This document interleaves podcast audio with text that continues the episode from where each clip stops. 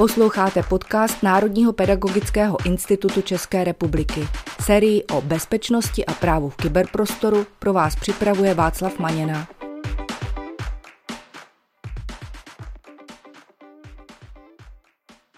Vítám vás u dnešního dílu na téma, co funguje při výuce online bezpečnosti, který jsme pro vás připravili s Kamilem Kopeckým. Kamile, vítej. Ahoj, díky. Dnešního hosta není nutné nějak dlouze představovat, protože když se řekne Kamil Kopecký, tak si každý z nás vybaví projekt e-bezpečí, prevenci kybernetické kriminality, kyberšikany a tak dál.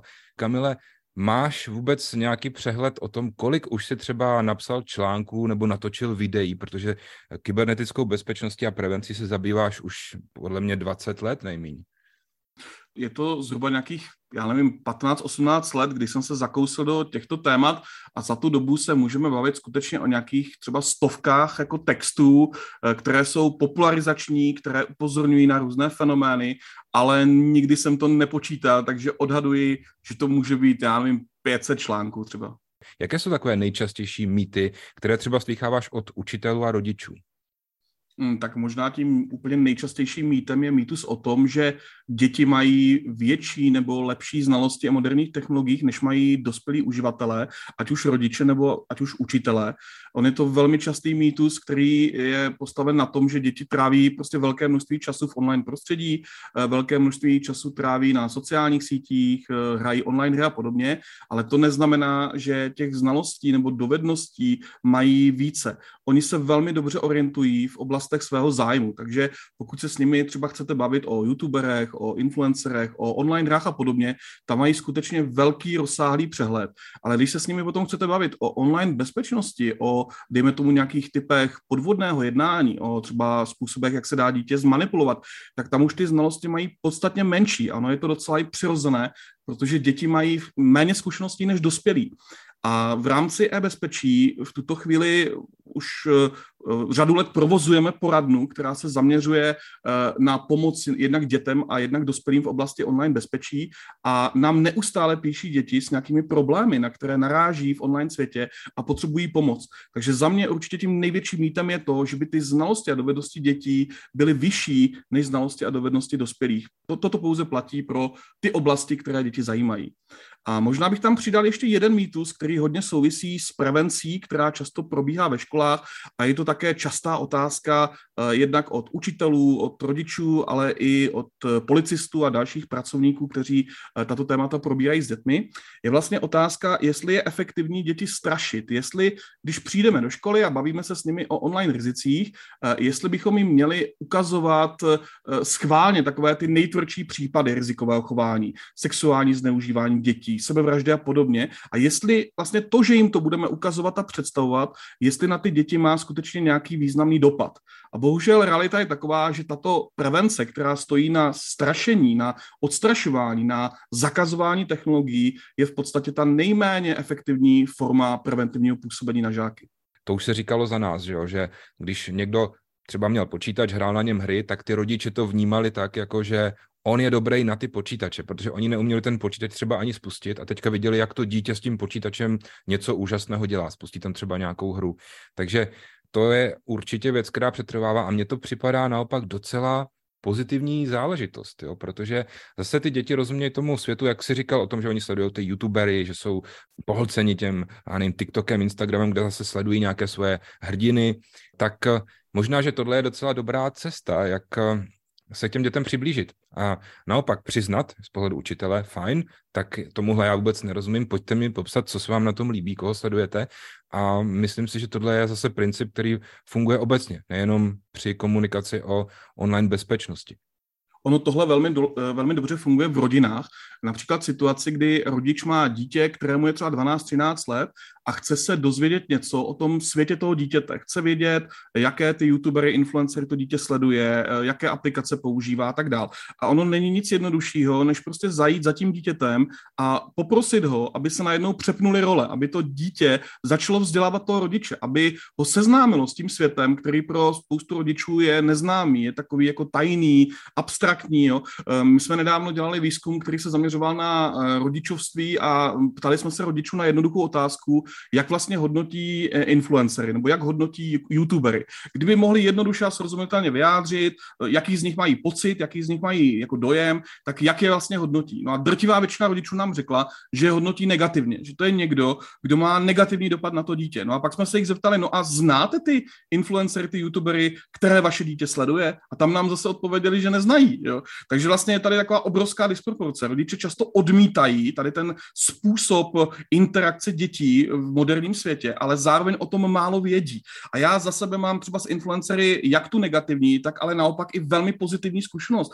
A my třeba spolupracujeme s Kovým, s Martinem Rotou a s dalšími influencery a oni skutečně dokáží velmi dobře a kvalitně předat nějaký zajímavý obsah cílové skupině mladých lidí. Jo? Já jsem třeba Kovyho aktivně zapojil i do přednášek pro naše studenty přímo u nás na pedagogické fakultě v Olomouci a mělo to neuvěřitelný dopad. Ty studenti nejenom, že tam byl ten kovy a že najednou byli v přítomnosti té celebrity, ale zároveň začali vnímat jako důležitý i ten obsah, který jim sděloval. Najednou to začali brát jako něco, co fakt pro ně má nějaký smysl, má nějaký význam. Takže určitě za mě výborná věc, rodiče, klidně se ptejte dětí, nechte si představit ten svět, zahrajte se na chvilku na žáky, ať vlastně ti vaši potomci se mohou, si mohou představit, že jsou učitelé, kteří vás něco zajímavého učí. Za nás nebyl teda internet, ale hodně času jsem trávil v autě se svým tátou, protože táta měl takové zaměstnání, že hodně jako jezdil. A tak jsme měli kazety, já jsem měl svoji oblíbenou hudbu a on zase měl svoji. A teď jsme si je vždycky střídali, jo.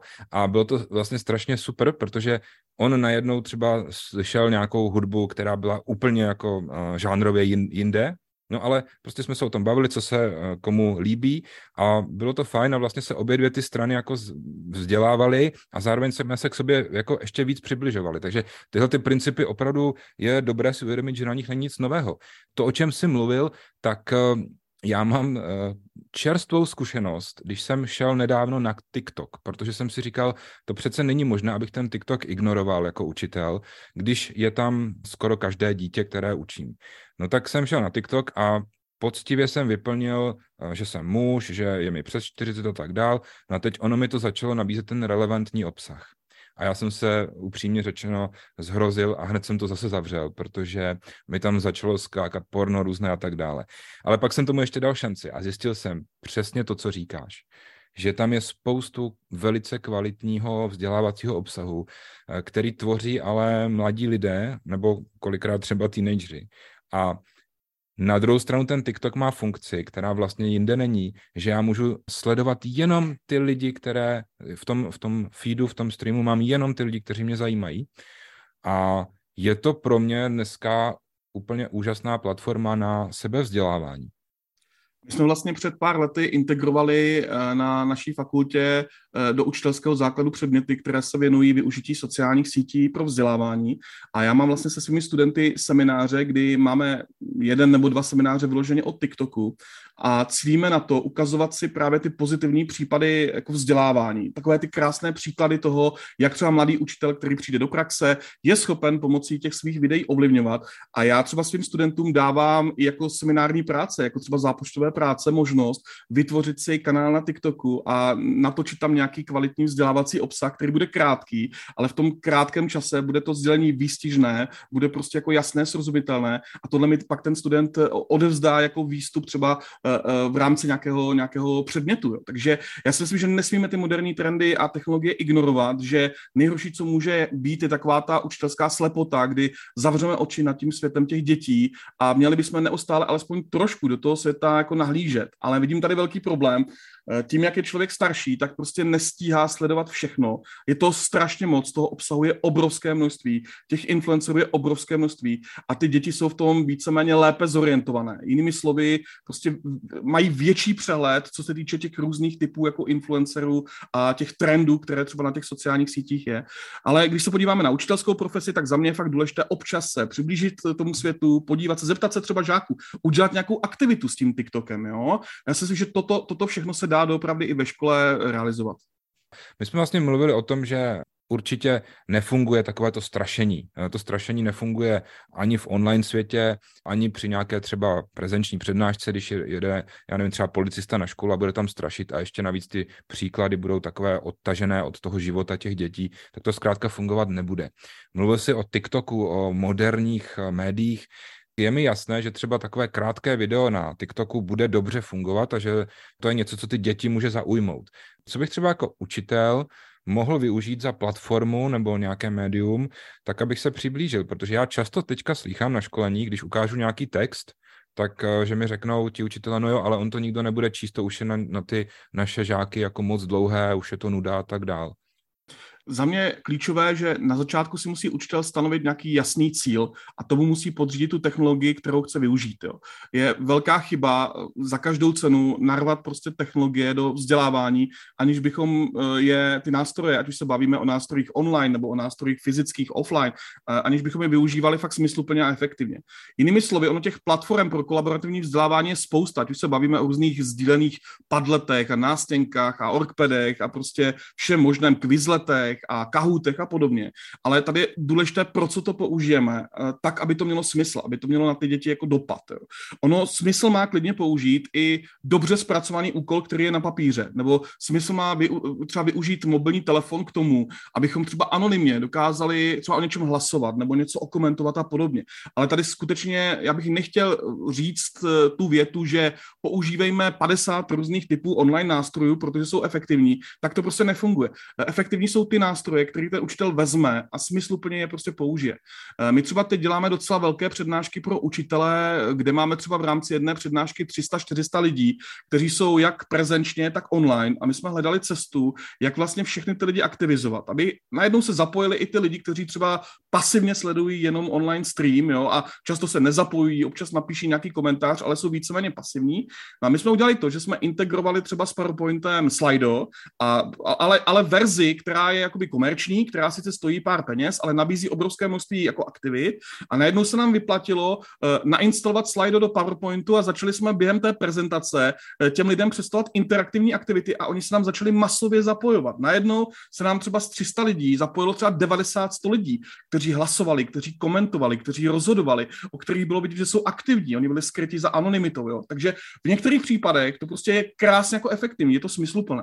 Ale na druhou stranu tady máme také uh, třeba velkou množství, velké množství robotických pomůcek, které si školy často třeba nakupují v dobré víře, aby jako zavedli tu digitální gramotnost do škol, ale bohužel potom ty digitální technologie nepoužívají smysluplně. Prostě používají je eh, pro simulaci naprosto jako primitivních jako věcí a nepoužívají je pro něco složitějšího, pro něco, co třeba vyžaduje, aby se to dítě soustředilo, aby třeba něco zanalizovalo nebo aby něco vyhodnotilo. Jo? Takže za mě to opravdu o tom ideálním výběru, o tom, že každý učitel by si měl zvolit něco, co považuje za smysluplné a za efektivní.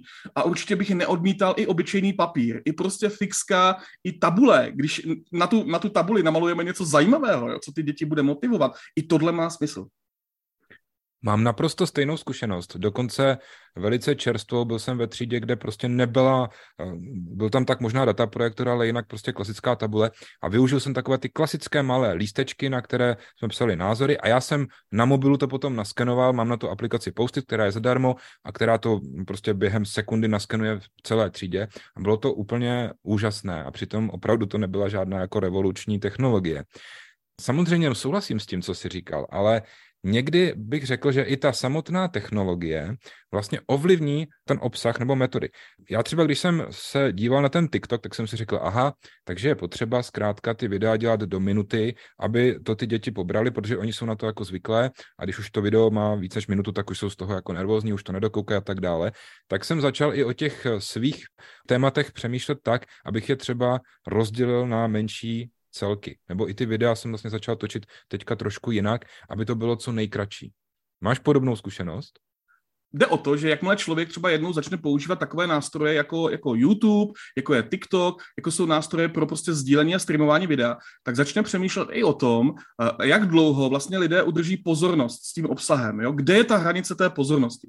A já třeba v době pandemie jsem začal dělat to, že jsem začal pro svoje studenty točit videopřednášky, eh, nejdřív jsem točil klasické formáty třeba 45 minut, ale já jsem potom sledoval, eh, když jsem se pak díval do detailních analýz toho videa, že prostě oni po nějakých 15-20 minutách, a to se bavíme o dospělých lidech, jo, o lidech, kterým je třeba 21 let, tak oni po nějakých 15-20 minutách se najednou začali z té přednášky odpojovat a bylo vidět, že jim vlastně klesá ta koncentrace. Takže jinými slovy, skutečně je potřeba přemýšlet i o tom, pro jakou cílovou skupinu vytváříme ten obsah a jak dlouho ten člověk dokáže udržet pozornost. Proto je taky ideální eh, po nějakém časovém intervalu, třeba po dvou, po třech minutách, zařadit do, té, do toho videa, do té, do té přednášky, do té prezentace něco, co ty lidi aktivizuje, nějaký vtip, nějakou animaci, nějaký moment, kdy, jim to, kdy to soustředění se jim zase vrátí do té, do té původní hladiny. Ale v tuto chvíli třeba točím různý formáty, často se snažím dodržovat formát třeba do 20 minut, ale třeba animace dělám kolem 10 minut. Často jsou ty animace od 5 jako do 7 minut, jo, aby uh, udržel pozornost těch lidí. Takže skutečně v tuto, v tuto chvíli je velmi důležitá ta koncentrace, je důležité s ní pracovat a uvědomovat si to. Na druhou stranu si říkám, jestli my tímhle vlastně nepodporujeme to, že ty děti nebudou schopní se koncentrovat delší dobu, protože si zvyknou na to, že jim ten obsah předkládán skutečně jako v takových krátkých dávkách časových. A co se pak stane, když budou třeba číst složitější text, jo, který bude třeba pětistránkový? Udrží oni tu koncentraci, nerozbíjíme my jim tak trošku eh, jakoby ten vývoj té koncentrace třeba do budoucna? Já to nevím, já to nevím, jo? ale myslím si, že pokud chci, aby se dítě něco naučilo, chci, aby eh, to bylo zrealizováno pomocí videa, tak to video musí mít prostě krátkou délku, jo? takže naprosto s tebou souhlasím, máš v tomhle pravdu, určitě jo. No a teď jsi mi úplně nádherně nahrál na další otázku, protože vy jste se rozhodli udělat něco, co je vlastně teď takové, jako bych řekl, možná už i netradiční. Vy jste vydali úžasnou knížku, jmenuje se Bezpečné chování na internetu pro kluky a holky. Je to tedy PDF, které si může každý z nás stáhnout, použít ho jak v té elektronické formě, tak vytištěné, ale vlastně je to klasická knížka, i když ona zase tak klasická není, protože já, když jsem se na ní podíval, tak jsou tam třeba takové texty vysázené takovým jako veselým fontem. Pak zase jsou tam nějaké aktivizační prvky, jsou tam různé aktivity, takže já si myslím, že přesně to, co si teď říkal, tak jste vlastně přetavili v knížku, takže ano, na jednu stranu jste vydali úžasnou po stránce teda obsahu i metodiky knížku, ale je to pořád knížka. Je to tak, že jste přemýšleli, jako, jak udržet tu pozornost těch dětí, nebo proč je to takhle jako různorodé v té knížce? V podstatě my jsme hledali způsob, jak dostat téma online bezpečnosti mezi naprosto běžného učitele. Mezi učitele, který je lajkem, který přijde prostě do třídy, eh, rozhodne se, že chce zpracovat nějaké téma spojené s online bezpečností, ví třeba, že ta třída má špatné internetové připojení, ví třeba, že žáci třeba nepoužívají mobilní telefony ne, nebo mají nějaký zákaz používání mobilních telefonů, nebo zkrátka chtějí, chtějí eh, to udělat nějakým jiným způsobem. No a tahle knížka je vlastně námětem aktivit. To jsou nejrůznější druhy aktivit, které mohou učitelé vzít a zakomponovat do svých lekcí, do svých hodin. Není to vlastně knížka, kterou můžeme číst jenom lineárně, neboli začneme úvodem a skončíme závěrem, ale ona je složena z takových celků tematických a každý ten celek se věnuje jinému tématu a ten učitel se může vyzobávat z té knížky to, co ho, co ho jako zajímá. Jo. Jinými slovy, my jsme přizpůsobili ten obsah konkrétní výuce. Takže to PDF, o kterém si hovořil, je vlastně složeno z pracovních listů, které jsou opřené o metodiku a učitel bez problému si může konkrétní stránku z té knížky vytisknout jako pracovní list a ten může potom dát dětem a může s nimi řešit taková témata, jako jsou třeba podvody, jako jsou, jako jsou třeba, já nevím, rizika spojená s online hrami, nebo třeba autorské právo, anebo i taková ta klasická preventivní témata spojená s kyberšikanou, sextingem a kybergroomingem, což je takový standard, který se v rámci té prevence realizuje. A zároveň ti učitelé vlastně od nás dostávají metodickou podporu, protože součástí každého toho v uvozovkách pracovního listu je i výklad toho problému. Je tam vysvětleno, k čemu to je, co to rozvíjí, jak to vlastně funguje a jak se s tím dá pracovat. Jak jsi hovořil o tom, že ta knížka obsahuje různé jako pasáže, třeba vysázené jiným textem a podobně, no ona je narvaná konkrétními příklady z praxe, protože uh, ta knížka stojí na indukci, na tom, že dítě si vlastně se podívá třeba na nějakou situaci, na to, jak vypadá nějaký podvod, jak vypadá nějaká situace spojená, já nevím, s únikem třeba osobních údajů a podobně. A z té situace se potom vychází a s tou se pracuje. Takže my tam třeba máme znázorněný mobilní telefon s nějakou zprávou, která třeba tomu dítěti přišla eh, do, do jeho telefonu, je tam třeba napsané, právě si vyhrál prostě iPhone, stačí, když tady napíšeš, třeba potvrdíš svoje telefonní číslo, potom SMS-kou potvrdíš, že se chceš zapojit do té soutěže a přijde ti poštou iPhone. A teď my vlastně s dětmi řešíme, jestli to je realita, jestli to není podvod a co se může stát, kdyby na tuto výzvu reagovali. Samozřejmě v knižce používáme hodně často i QR kódy, používáme i jako YouTube videa, používáme i odkazy jako mimo, mimo jo, na vnější zdroje, na různé eh, kolaborativní nástroje a podobně, ale základem je to, aby každý učitel mohl udělat to, že to začne používat jako pracovní list, jako něco, co může rovnou nasadit eh, do výuky. Já když jsem tu knižku otevřel, tak vlastně první, co mě zaujalo, byl velice přehledný obsah, a kde jsem si říkal, aha, tak tohle všechno vlastně je dneska potřeba řešit. Proto mě třeba udělalo radost, že tam byl autorský zákon, jo? tak jsem si říkal, nebo autorská práva, nebo vůbec problematika eh, ochrany osobních údajů a tak dále, tak jsem si říkal, aha, tak to je super, že to tam všechno je a přesně jak říkáš, když bych otevřel tu knížku jenom v té kapitole autorské právo třeba, tak vlastně můžu samostatně s tou kapitolou pracovat, ale připadá mi opravdu, že teďka je to něco, co mě třeba mrzí, že si to nemůžu koupit jako tištěnou knihu, protože já bych to s chutí dal některým rodičům. Je to skvělé čtení i pro rodiče. I když chápu, že jste to třeba tak primárně ne- nezamýšleli, že jste to zamýšleli jako metodický materiál pro učitele, ale doporučil by si taky rodičům? Tady zaznělo několik, několik bodů. Jo. Nejdřív začneme tím doporučením eh, pro ty rodiče. No, my jsme chtěli, aby se ten materiál dostal zadarmo ke každému.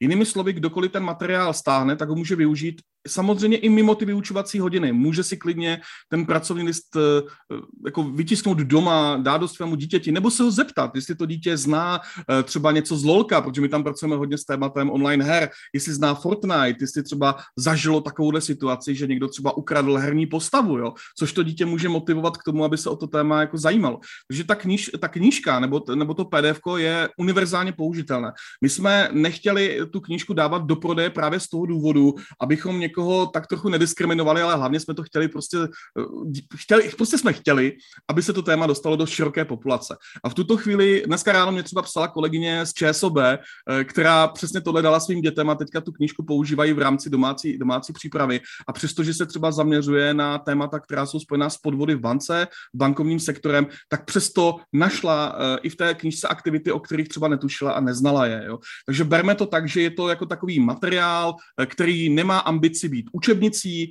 nemá ambici být jako vědeckou publikací, ale má být ambicí být takovým souborem prostě nápadů na různé druhy aktivit, které můžeme s dětmi dělat. A já si osobně myslím, že se přiučí i dospělí. Jo. Kdyby jsme třeba tyhle aktivity dali nějakému seniorovi, my tam totiž řešíme i témata, která se týkají podvodů třeba páchaných i na seniorech, jo, kdy dítě třeba vysvětluje své babičce, jestli náhodou nezažila tady tu situaci, což je třeba nějaký druh podvodu jo, a podobně. Takže já si myslím, že to je jako široce použitelný, použitelný materiál. No a jak se tam zmínil tu oblast toho autorského práva, no my jsme hledali témata, která chybí, jo, pro které nejsou učebnice, která ale jsou důležitá a která jsou v RVPčku eh, zachycena víceméně okrajově, nemají nějakou vlastní hodinovou dotaci, nejsou nějakou pevnou součástí nějakého konkrétního předmětu. A třeba za mě to autorské právo je jako velmi a nesmírně zásadní v době, kdy my všechno fotíme, všechno natáčíme, všechno sdílíme.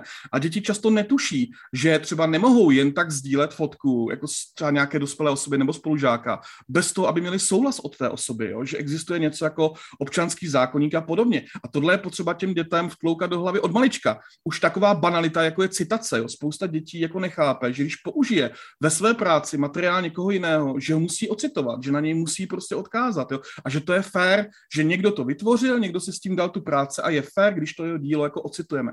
Takže proto jsme to tam zařadili a proto, proto jsme rádi, že eh, je to třeba téma, které podle tebe má smysl. Já si myslím, že určitě to má smysl bavit se s dětmi o těchto věcech. Jak si říkal, mohu potvrdit, že ta témata obohatí i nás dospělé. Já sám jsem se tam naučil hodně nových věcí a hlavně, a to bych ještě chtěl taky vyzvihnout na závěr, ta knížka obsahuje ty příklady z české praxe. Pokud to jenom trochu šlo, tak je to prostě z našeho českého prostředí, takže to není jako nic odtažitého pro ty děti, že se to stalo někde za oceánem, ale opravdu, když se něco stane tady blízko v naší republice, tak to moje zkušenost je taková, že to lidé vnímají úplně jinak. A možná jenom taková, takový dovětek. Drtivá většina těch případů jsou případy, které řešíme právě naší online poradně.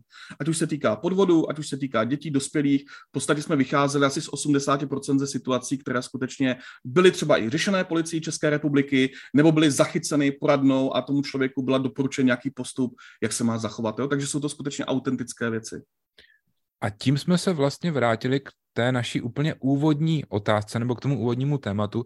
My tuhle knížku můžeme vzít i jako prostředek, jak se vlastně víc přiblížit ke světu dětí.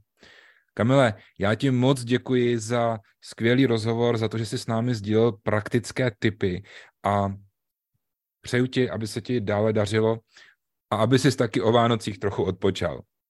Tak já velmi děkuji za pozvání a budu se těšit možná někdy příště. Naschle.